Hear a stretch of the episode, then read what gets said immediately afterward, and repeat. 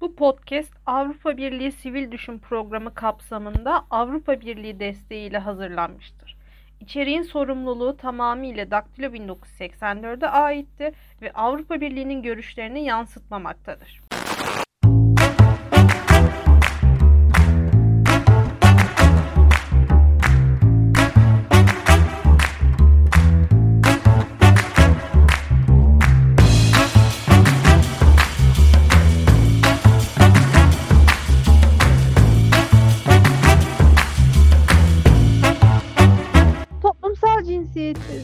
Mutfağında pişiren podcast Mutfakta Ne Var'dan herkese merhaba. Ben Meltem Suat. Bugün çok kıymetli bir konuğum var. İstanbul Barası'ndan avukat İlayda Öner'le ne yazık ki çok sıkıcı bir tartışmayı pişireceğiz. Ne yazık ki diyorum çünkü 21. yüzyılda böyle bir konuyu tartışıyor olmak açıkçası beni çok üzüyor. İlayda ile bugün son günlerin en tartışmalı konusu olan Milli Eğitim Bakanı'nın karma eğitim hakkındaki açıklamalarını pişireceğiz. İlayda hoş geldin. Hoş buldum Meltem. Çok teşekkür ederim bu nazik davetin için. Biz teşekkür ederiz mutfağımıza geldiğin için. İlayda sana hemen şunu sorarak başlayayım. Hızlı bir başlangıç olsun. Güncel e, Milli Eğitim Kanunu ve İlköğretim Eğitim Kanunu'na bakıldığında şu an karma eğitim kaldırılabilir mi? Bir de Milli Eğitim Bakanı neden böyle bir tartışmayı başlattı? Evet, e, çok önemli iki soru. Bunları tabii ki de biz gördüğümüzde bu iki soru direkt aklımıza geliyor. Öncelikle ben şu noktadan başlamak istiyorum. Daha da kafamız netleşsin diye. Bu işte okul konusu nereden geliyor? Bu işte Milli Eğitim Bakanı niye böyle bir açıklama yapıyor? Ya gelirken önce şunu bir değerlendirmemiz lazım. Eğitim hakkı. Yani aslında değerlendireceğimiz konu eğitim hakkı. Peki, peki bu eğitim hakkı ne? Bir temel hak. Anayasada da düzenlenmiş ve denmiş ki kimse eğitim ve öğretim hakkından yoksun bırakılamaz. E, ayrıca devamında da de, denmiş ki ilk öğretim kız ve erkek bütün vatandaşlar için zorunludur. Şimdi buraya neden geldim? Bunun neden temel hak olduğunu anayasamızda düzenlendiğini belirttim. Eğitim hakkının tartışılacağı, yani bir taraf şöyle istiyor, bir taraf şunları söylüyor. Böyle mi yapalım? Hadi bakalım hurra o zaman kız üniversiteleri yapalım, kız okulları yapalım konuları dönem dönem gündeme geliyor. Ama bu bu kadar keyfi bir hak mı? Ee, aslında erkek egemen zihniyetin e, siyasette de bizim Türkiye'de ne yazık ki bunu görüyoruz. Bu tarz insanların siyasette yer alan e, siyasilerin özgürce konuşulacağı ve bizim hakkımız üzerinden değerlendirme yapabileceği bir hak mı? Kesinlikle değil anayasa kapsamında düzenlenmiş bir temel hak. Buna ilişkin Türk Ceza Kanunu'nda çok e, ciddi suçlar var aslında. Ciddi suçlar diyorum aslında bir yandan da şunu da değerlendireceğiz konuşmamızın devamında sizinle.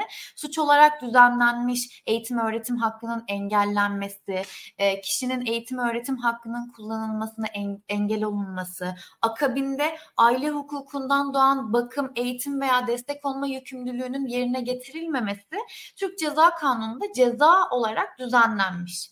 Peki biz bugün ne konuşuyoruz? Keşke bugün seninle şunu konuşsaydık. İlayda deseydin bana e, Tabii bu benim yine alanıma belki girmeyecekti ben bir avukat olduğum için ama keşke seninle bugün şunu konuşsaydık. İlayda Türkiye'de eğitim oranı çok yüksek.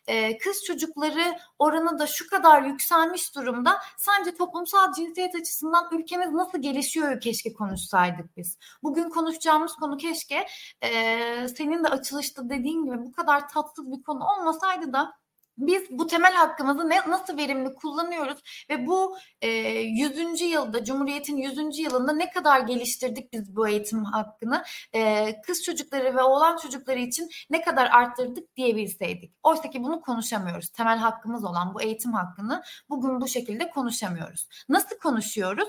İşte dediğimiz gibi dönem dönem işte siyasiler e, değişiyor ama politikaları değişmiyor. Nasıl değişmiyor? E, belli bir süreçler geçiriyor geçiriyoruz e, seçim süreçleri geçiriyoruz, bakanlar değişiyor. Ancak yapılan politika her zaman aynı. Kız çocukları ve kadınlar üzerinden sürekli bir propaganda yapılıyor ve bunun üstünden bir politikalar oluşturuluyor. Bizim bugün geldiğimiz sürece biz bir anda gelmedik. Ne yazık ki bir sihirli değnek değmedi ve bir anda biz aa nasıl yani şu an eğitim için e, kız e, okulları düşünülüyor. Böyle bir şey olabilir mi? Nasıl ilk kez duyuyoruz diyemiyoruz ne yazık ki. Bunun öncesinde biz şunları da duyuyorduk. Kadın otobüsleri olsun, kadın e, tabii kadın demeyi de tercih etmiyorlar. E, kız mıdır kadın mıdır bilemem e, diye tartışmalar yürüttükleri için işte kız üniversiteleri olsun, kız otobüsleri olsun diyerek aslında kadınları belli bir alana e, kapatmak ve oradan da e, dışarı çıkarmamak istiyorlar. Kamusal alanlardan kadınları uzaklaştırmaya çalışıyorlar. Şimdi bunu neden söyledim? İlk başta dedim ya biz bugüne bir anda gelmedik. Bize bir anda bir sihirli değnek değmedi. İlmek ilmek işlenilen bir süreç var ve her seferinde de bu politikalar kız çocukları ve kadınlar üzerinden ilerleniyor. Şimdiki e, eğitim bakanımız zaten 2014'te yaptığı bir röportajda karma eğitiminin zorunlu olmadığını açıkladı ve bu son bahsettiğin açıklamasının hemen ardından da birçok tarikatlar ve birçok e, bildiğimiz partiler hemen destek göstermekten de gecikmedi. Bunlar neden böyle oluyor? İşte bu tam da bizim bahsettiğimiz kadınları, kız çocuklarını kamusal alandan uzaklaştırmak ve onları kendileri istedikleri o alanda hapsetmek istedikleri için yapıyorlar. Peki bunu yapabilirler mi? Çok güzel söyledin. Ne yazık ki e, evet bizim bir kanunumuz var. Bu kanunda karma eğitim konusu düzenlenmiş. Karma eğitimin kız ve erkekler için karma eğitimin esas olduğu düzenlenmiş. Ama bu maddenin devamında şöyle bir e, başlıkta bir cümle de yer alıyor aslında. Eğitim türüne, imkan ve zor, zorunluluklarına göre bazı okullar yalnızca kız veya yalnızca erkek öğrencilere ayrılabilir deniliyor. Şimdi burada ne olması lazım? Aslında işte bazı kanunlarda e, yürütülen içtihatlarla ya da kanunun gerekçesiyle orada lafzında ne demek istediğini bizim hukukçular olarak anlamamız gerekiyor. Ancak çok eski tarihli bir e, kanun ve bunun üstüne de tartışmalar yürütülmediği için şöyle bir boşluk bırakılmış bu kanunda. Hangi tür zorunluluk? Neye göre? Aslında bakıldığında bunu geniş yorumlamamak ve eğitim çok bariz bir şekilde kanunda diyor ki eğitimin türüne göre imkan ve zorunluluklara göre bazı okullar diyor. Şimdi sen şöyle bir şey diyebilir misin? Bazı kesimler var e, ve kızlarını erkeklerle aynı okula göndermek istemiyor. O zaman bu bir zorunluluktur diyebilir misin? Hayır bunu dememen lazım. Çünkü neden dememen lazım? bu bahsettiğiniz aslında işte kadınları, kız çocuklarını kamusal alandan uzaklaştırmaya çalışmak için bir alan sağlamak istedikleri kanuna bakıyorlar ve bunu sağlamaya çalışıyorlar ya o kanunda açıkça diyor ki sen eğitim ve öğretim hizmetini sağlamak için e, devlet olarak bir yükümlülüğün var ve bunun gözetim ve denetimi de Milli Eğitim Bakanlığı'nda. Peki bakana kimse neden şunu sormuyor? Sen bariz bir şekilde diyorsun ki kız çocukları okula gönderilmiyor. Sen bunu çözmek için neden hiçbir şey yapmıyorsun da bir grubun, tarikatların, grupların e, bu Taliban görüşüyle, e, Orta Çağ görüşüyle e, bir çözüm bulmaya çalışıyorsun. Bu efektif bir şey olabilir mi? Bu olmaması lazım. Neden olmaması lazım? Çünkü e, aslında okula göndermemek bir ceza. Bu tıpkı senin biraz önce bahsettiğin ilk öğretim ve eğitim kanununca açıkça düzenlenmiş e, belli bir yükümlülükler getiriliyor ve denmiş ki eğer çocuklar okullara gönderilmezse e, bunun bir para cezası vardır deniliyor. Ama burada çok önemli bir noktaya değinmek istiyorum. Bu para cezasını 2008'de düzenlenmiş 2008 diyorum tekrar e, altını çizeyim ve 2008'den beri bu para cezası hiç arttırılmamış günlük bir kız çocuğu veya olan çocuğu fark etmez. Günlük bir çocuğun okula gitmemesi ailesine 15 TL para cezası veriliyor. Eğer o cezayı da keserlerse. Bu ne demek oluyor?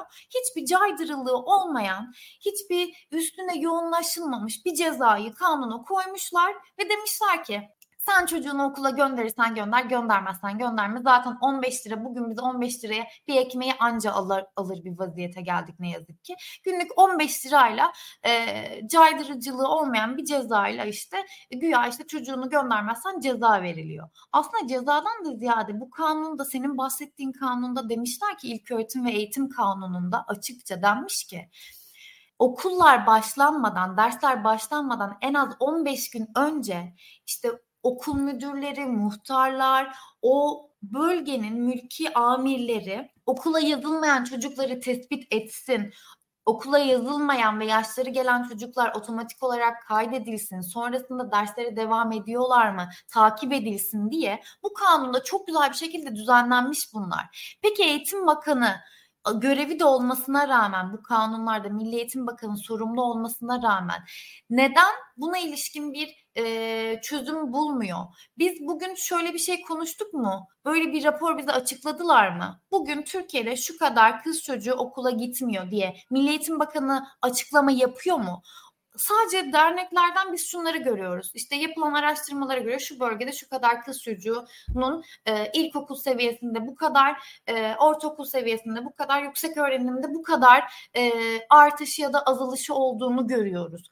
Ama bunda asıl sorun ne? Milli Eğitim Bakanı kendi işi olan sorumluluklarını yerine getirmekten ziyade tarikatların, belli grupların e, söylediği gerici zihniyetlere uymaya çalışarak buna bir çözüm bulmayı düşünüyorlar. Ve buna da özgür biz özgürlükçüyüz bu yüzden söylüyoruz diyorlar. Bunun kesinlikle e, kabul edilebilir bir yanı olmadığını düşünüyorum.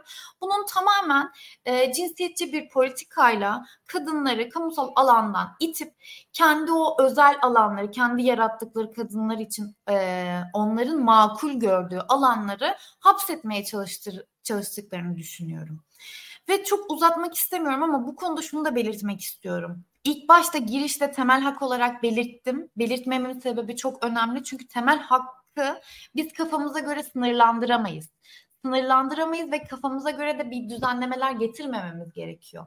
Mesela e, örnek vermek istiyorum. Avrupa İnsan Hakları Mahkemesi'nin çok önemli bir kararı var. Bu kararın da e, detaylı girmeyeceğim ama İsviçre kararı, Osmanoğlu ve Kocabaş kararı diye geçiyor. Bu kararda da e, Avrupa İnsan Hakkı Hakları Mahkemesi diyor ki eğitim hakkı öyle senin eğilip büzülebilecek, senin kendi işte dinine göre, kendi ahlakına göre e, hassasiyet yaratabileceğin bir şey değil.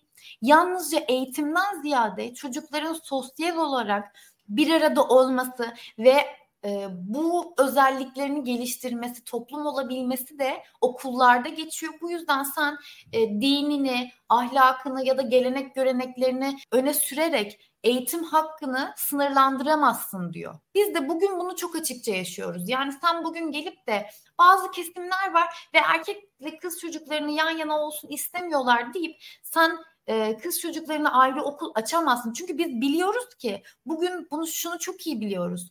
Kız çocukları için ayrı okul açıldığında aslında o kız çocuklarını oraya da zaten göndermeyecekler çünkü bunun bir kontrolü yok.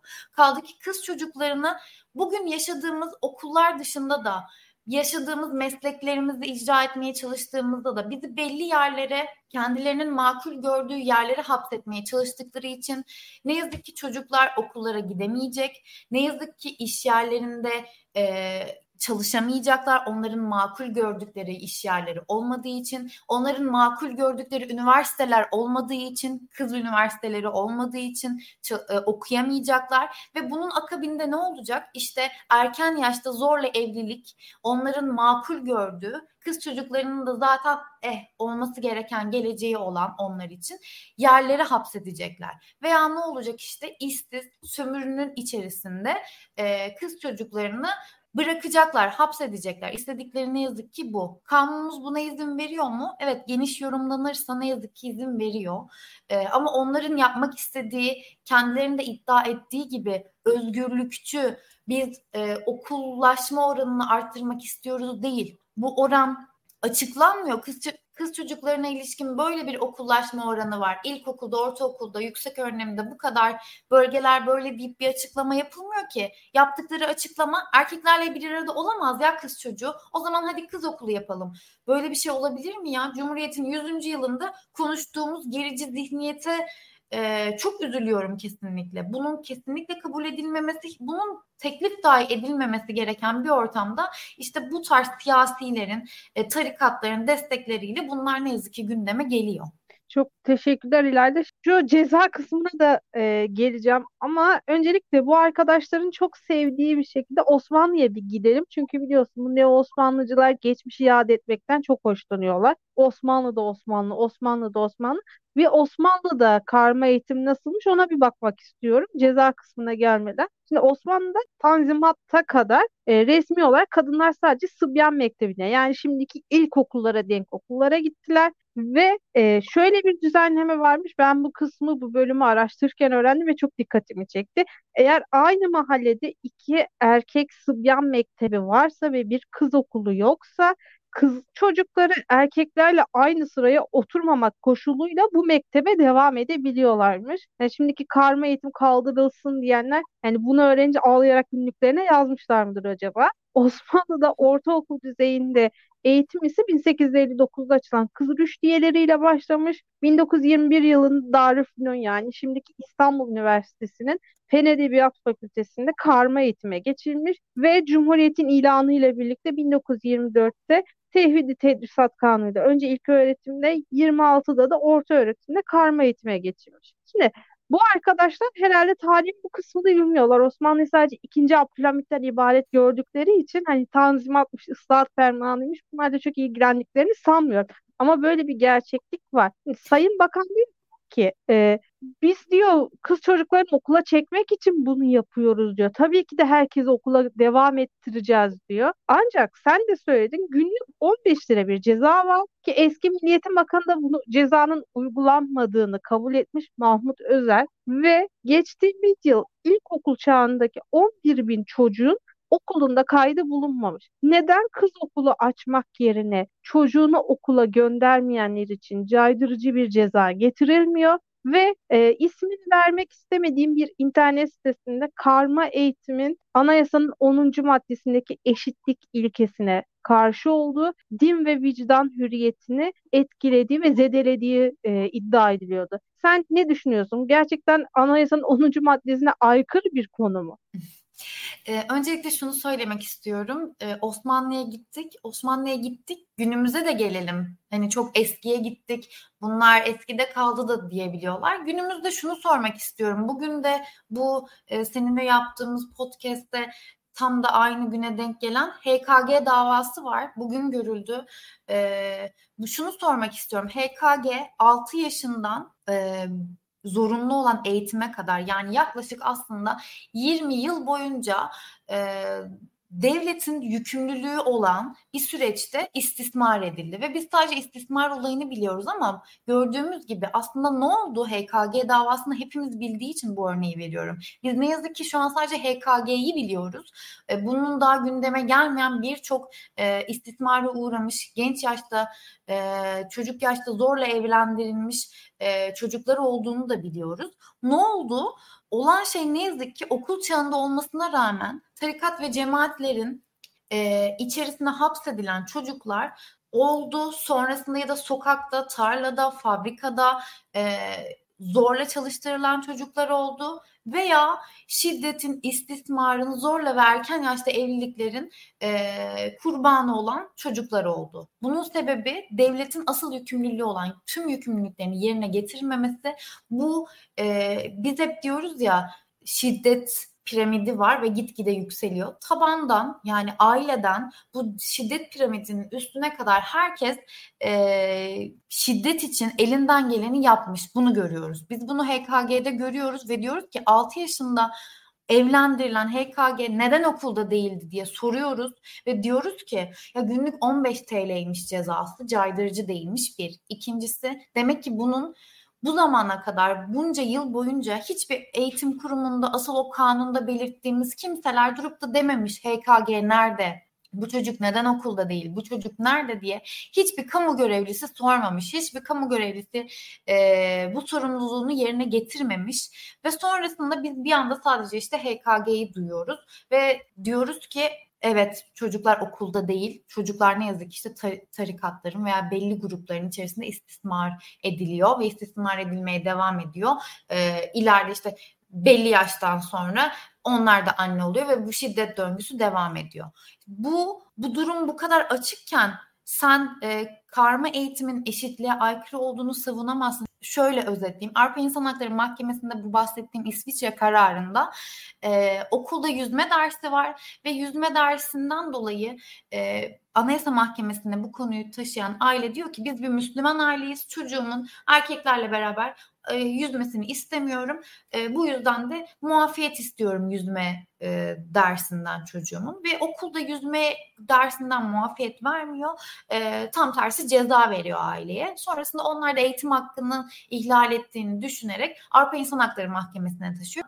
Ben bir işte Müslümanım. Bu sadece Müslümanlıkta da değil. Yani sen bir dini, herhangi bir şeyi hassasiyet olarak gösterip bundan bir muafiyet elde etmeye çalışamazsın. Çünkü eğitim tek taraflı bir şey değil. Öyle bir şey olsa hepimiz evde sadece e, açarız ekranlarımızı, kitap okuruz. Bu Covid döneminde bile hepimiz gördük. Ne kadar formasyondan uzak e, kişiler mezun oldu, eğitimlerine devam etmeye çalıştılar. Çünkü yalnızca ekran başına geçmek, kitap okumak değil eğitimin içerisindeki şey. Eğitim öğretim tek taraflı bir şey değil. Bu yüzden de asıl eşitlik eşitliğe aykırılık nedir? Eşitliğe aykırılık devlet eliyle bu e, kız çocuklarının okula gitmemesini görmezden gelmektir. Bu ailelerin sırtını sıvazlamaktır eşitliğe aykırılık. Bunun dışında kanunda veya bizim anayasamızda bununla ilişkin herhangi bir eşitliğe aykırılık yok. Tam tersi kız çocuklarını, kadınları kendi yarattıkları, makul zannettikleri, kendilerinin makul gördükleri özel alanlara hapsetmeye çalışmaktır eşitliğe aykırılık. Yoksa bu eşit biz keşke bir eşit düzen yaratabilseydik de deseydik ki eşitliğe aykırı evet biraz fazla oldu. Bu pozitif ayrımcılık mı iyi keşke konuşabilseydik. Biz daha şu an seninle konuştuğumuzda kız çocuklarının okula gitmemesini ve kız çocuklarının erken yaşta zorla evlendirilmesini, istismara uğramasını, belki sigortasız e, çalıştırılmasını konuşuyoruz ne yazık ki. Tüm bu formasyon eğitimden, her şeyden e, uzaklaştırılmasını ve bilerek, isteyerek cahil bırakılmasından bahsediyoruz. Bu bunların hiçbiri e, eşitliğe aykırılık değil. Bahsedilen e, kanunun 8. maddesinde fırsat ve imkan eşitliği var düzenlenmiş ve demişler ki eğitimde kadın erkek herkese fırsat ve imkan eşitliği sağlanır. Peki devlet bunu yapıyor mu? Sen fırsat e, ve imkan eşitliğini sağlıyor musun kadınlara da? Ben söyleyeyim bir kadın olarak bu konunun öznesi olarak yani şu an avukat kimliğimden ziyade bu ülkenin vatandaşı, bu ülkede eğitim öğrenimi görmüş bir kadın olarak söyleyeyim. Hayır aynı fırsat ve imkan eşitliğimiz yok. Biz ne yazık ki okullara gittiğimizde çevremizin, ailemizin uygun gördüğü okullara gitmemiz gerekiyor. Uygun gördüğü sınıflarda okula devam etmemiz gerekiyor. Uygun gördükleri bölümlerde okumamız gerekiyor.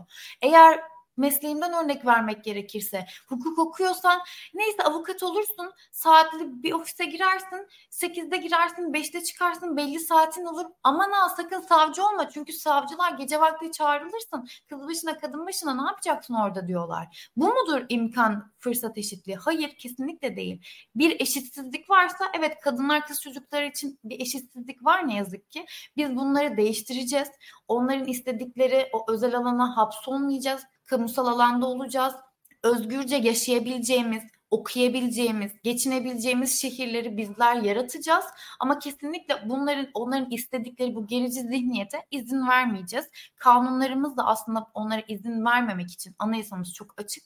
Buna ilişkin de mücadele etmeye her zaman hazırız. Çok güzel söyledin İlayda. Ben de HKG davasına ek olarak şunu söylemek istiyorum. Hani HKG'yi e, Milliyetin Bakanı da görmezden geliyor ya.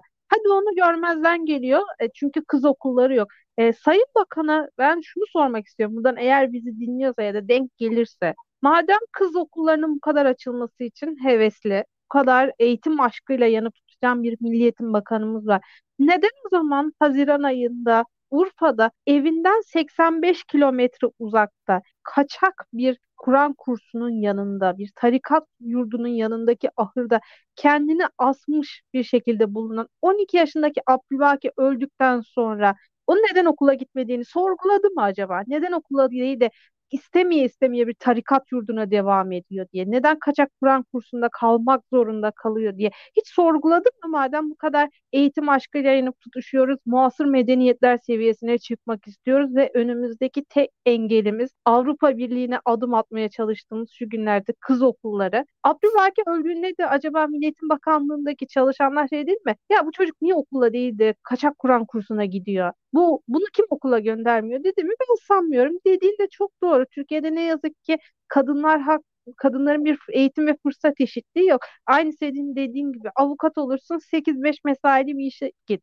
Kadınlara en çok yakıştırılan meslek öğretmenliktir, hemşireliktir. Çünkü neden? Mesai saati belli. Aman kızım mesai saatini aşma. Aman e, ev, yarın öbür gün evleneceksin, ne yapacaksın?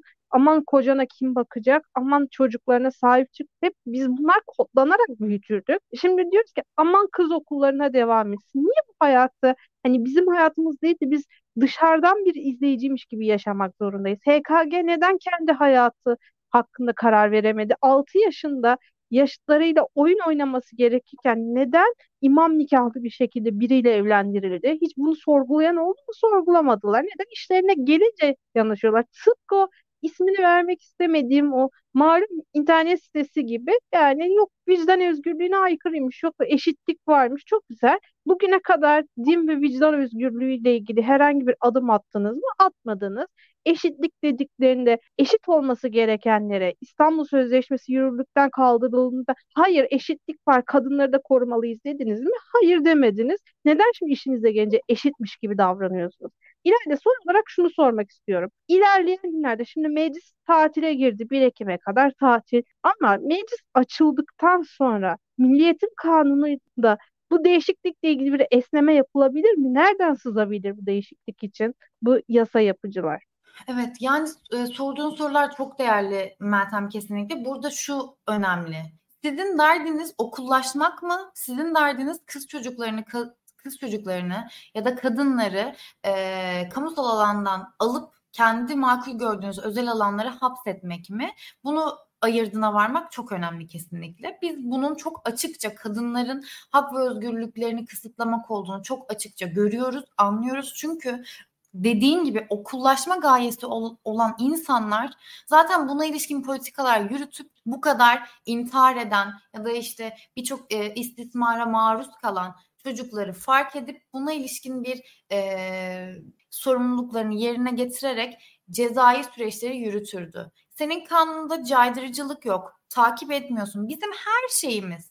Benim şu an Türkiye vatandaşı olduğum için her şeyim devlet nezdinde görülüyor. Nerede yaşıyorum, nerede okudum, ailem kim, anam kim, babam kim, kardeşim kim, sağlık verilerim, şu an neredeyim, e, evim nereye bağlı hepsini devlet çok güzel bir şekilde görüyor, kaydediyor. Bunu gören devlet nasıl oluyorsa özellikle de kız çocuklarının okula gitmemesini tespit edemiyor. Buna ilişkinde hiçbir şey yapamıyor. Allah Allah ya bunu tespit edemiyor devlet ve devlet bunu tespit etmek yerine buna ilişkin politikalar üretmek, buna ilişkin caydırıcı cezalar yapmak yerine e, kanundaki o boşluğu e, görerek diyor ki biz kız e, okulları yapabiliriz. Çünkü kanunda diyor ki e, eğer imkan gerekiyor. Yani eğitimin türüne, imkan ve zorunluluklarına göre bazı okullar kız öğrencilere de ayrılabilir diyor. E o zaman biz de okullaşma adı altında hadi bakalım kız çocuklarını kamusal alandan alalım. O özel alana, bizim makul gördüğümüz alana hapsedelim. Çünkü bunun biz aslında bu karanlık düşüncenin perde arkasını da çok iyi biliyoruz. Kendi açıklamalarında da diyorlar ki biz kız okulları açacağız. E, isteyen de karma eğitime gidebilir. Ama ne yapmak istediklerini biz çok iyi biliyoruz. Hangi aile, kaç aile du- durup da kız okulları varken Türkiye'de Türkiye'nin sosyal e, kültürel yapısını ne yazık ki çok iyi biliyoruz. Toplumsal cinsiyet eşitliğinin ne durumda olduğunu çok iyi biliyoruz. Hangi aile durup da karma eğitim var, kız okulu var ben e, çocuğumu karma eğitime yollayacağım. Çünkü evet e, çok iyi bir eğitim alsın istiyorum ve e, tüm top, e, toplumsal cinsiyet eşitliğine de inanıyorum. E, bir erkekle de yan yana olmasının bir sorun yaratacağını düşünmüyorum. Kaç aile söyleyebilecek Türkiye'de? İstiyorlar ki evet biz karma okulları da açtık, kız okulları da açtık. İsteyen istediğini tercih etsin. Böyle bir yani eşitlik olmayan bir durumda sen, ben eşitlik yarattım. İsteyen istediğini yapsın diyebilir misin ya? Yani şöyle bir görsel vardı. Hepimizin de çok iyi bildiği görsel.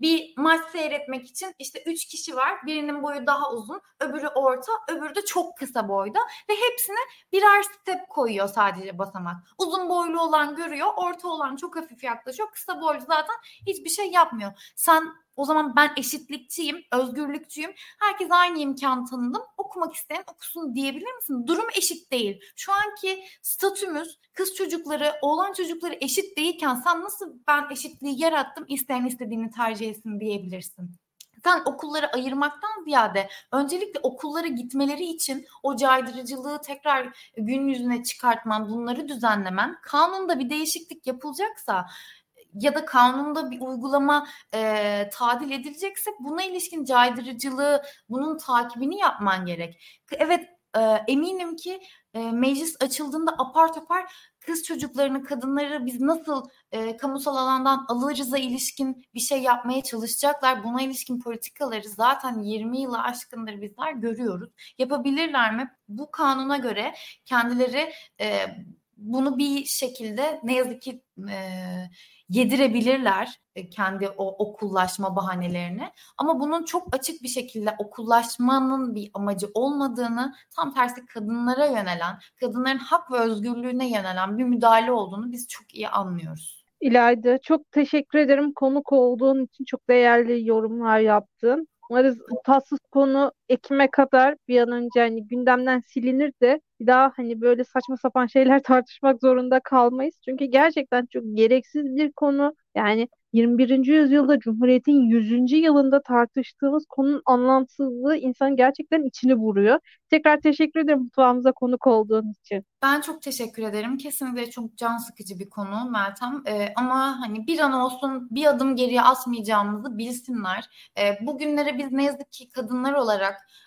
e, kolay gelmedik. Her hakkımızı biz ne yazık ki mücadeleyle almamız gerekti. Bize haklar verilmedi. Biz mücadeleyle hepsini aldık. E, bu süreçte de mücadele etmeye devam edeceğiz. Çok uzatmadan şunu da söylemek istiyorum. E, takip ettiğim Aslı'nın e, bir görselini görmüştüm. Son cümlemde o olsun, o görselde yazan yazı olsun. Onu söyleyerek ben de cümlemi sonlandırmak istiyorum. Sorun eğer okullaşmaysa eğer, e, gerekirse kızlarını okula göndermeyen aileleri eğitecek okul okullar açın diyorum ve e, iyi günler diliyorum size. Çok teşekkürler.